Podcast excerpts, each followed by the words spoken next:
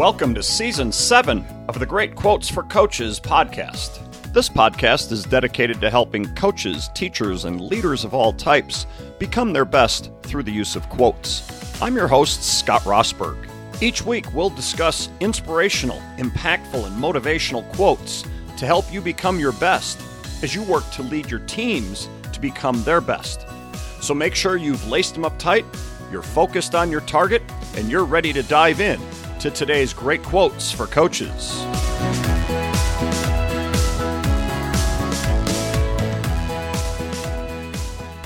Well, hey, everybody, and welcome to the Great Quotes for Coaches podcast.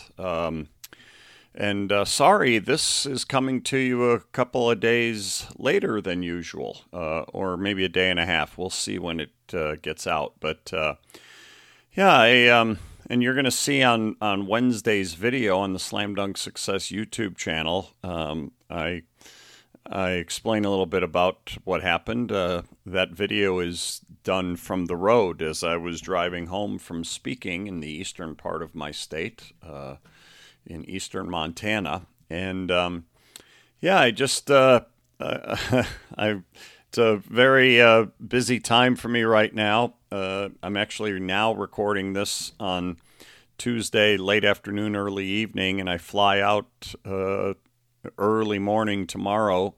So I had a trip where I was driving for the last couple days to the eastern part of our state and back, and then I fly out tomorrow to Chicago for a few days. So and I just in preparing for all these trips and the various speaking and then this trip to Chicago. I'm that one's a fun. Pleasure trip. I'm going to go see Bruce Springsteen at Wrigley Field with my good friend Bob, who has been on this podcast before, Bob Kuykendall. He and I are going, and I just had a flight delay that I just found out about, and I mean everything is really tight. I'm supposed to see the concert tomorrow night, Wednesday night. Not sure if it'll be tomorrow night or tonight, based on when you hear this. But anyway, it was just quite a bit of a cluster I've been dealing with. And in all the preparation, I totally spaced that I had not recorded my podcast episode and got it out on Monday. And I felt terrible. It's the first time that's happened to me. This is episode 177 of the podcast. So for 176 weeks, or maybe not weeks, because I think the first few episodes I did all, and they came out all within a week or something like that. I can't remember exactly how I did them. Anyway, suffice it to say that, for a long time now, every Monday, there's been a podcast episode. And this week, it wasn't there.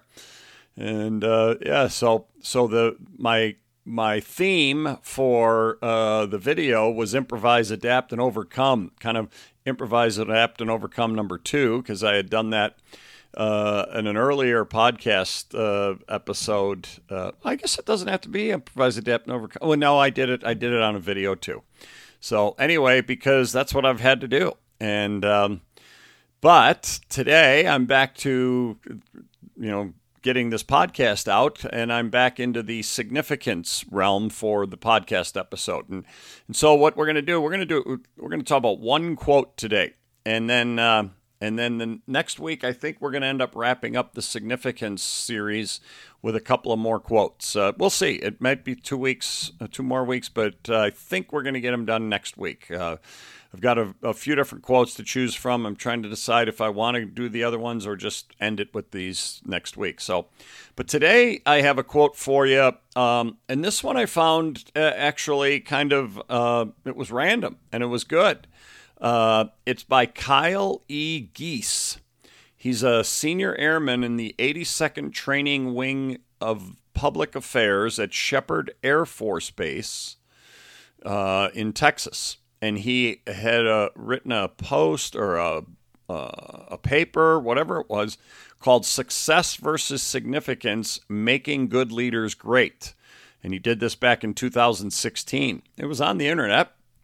And he was quoting John Maxwell and talking about John Maxwell and the things that I've been talking about, success versus significance. And so, and in fact, the ones I want to wrap it up with next week are also about that topic. So, but this is from his paper, and I thought, gosh, this is a really great line for us, any of us in leadership positions. And again, for those of you who coach, that's always my first focus. But here's the quote. Working hard to be a transformational leader, engaging your team, adding value to others, and encouraging people to reach a higher level of morality are all qualities that can lead to a life of significance. And I think that was kind of his synopsis, if you will, what he has come to realize based on the things that he had studied. And this was kind of a wrap-up statement, or at least a statement where he is saying, he's kind of encapsulating the ideas that he's come to realize about living a life of significance. And so let's look at each of those. The first part, working hard to be a transformational leader. So even within that part of it, there's two ideas. First of all, working hard. We need to work hard if we're going to create significance in our lives and in the lives of others. If we're going to be a person of significance, it takes work. You have to put effort into it. All right. The second concept in there is to be a transformational leader. And again, this is a term that we've talked about with John Maxwell before. You've got transactional leaders who are just there doing things, making sure that, business is running or whatever it is that they do. They're dealing with the various actions of leadership. But a transformational person, a transformational leader, is one who is working to transform the company, the organization, the team, whatever, and create a transformational experience for others. So we're trying to create change. And we saw that word transformation and transformational a lot in the Change Your World series that I did.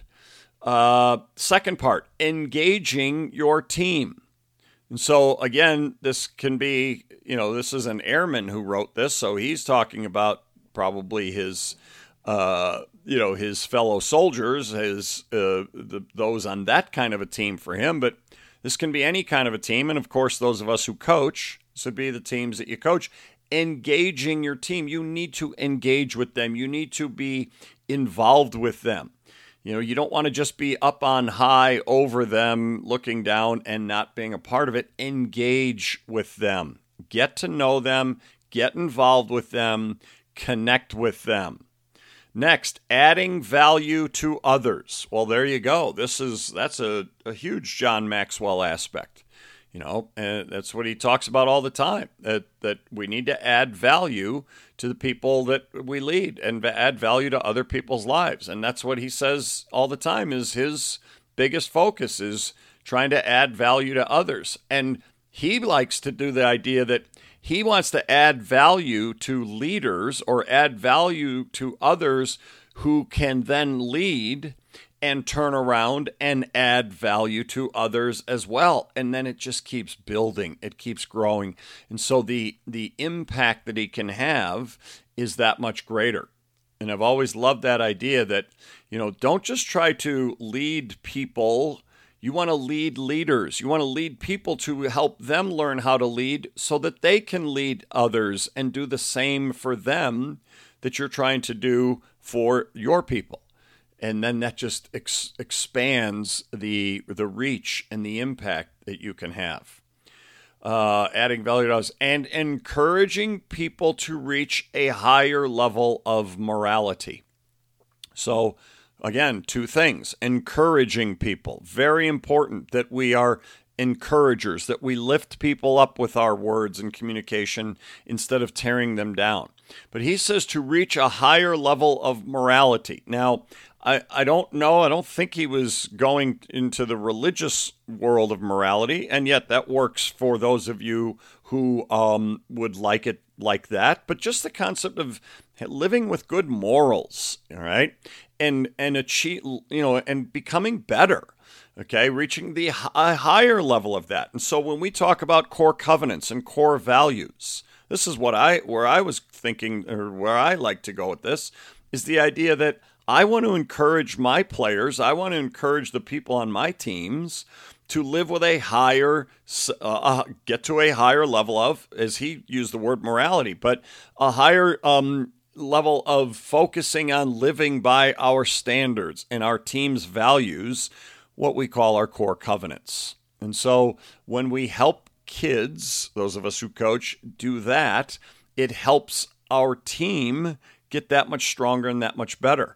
But those of you who don't coach, just whatever teams that you're dealing with, when you help them, you get to that higher level of morality or the engagement with their values or whatever, it's just going to help your team be that much stronger.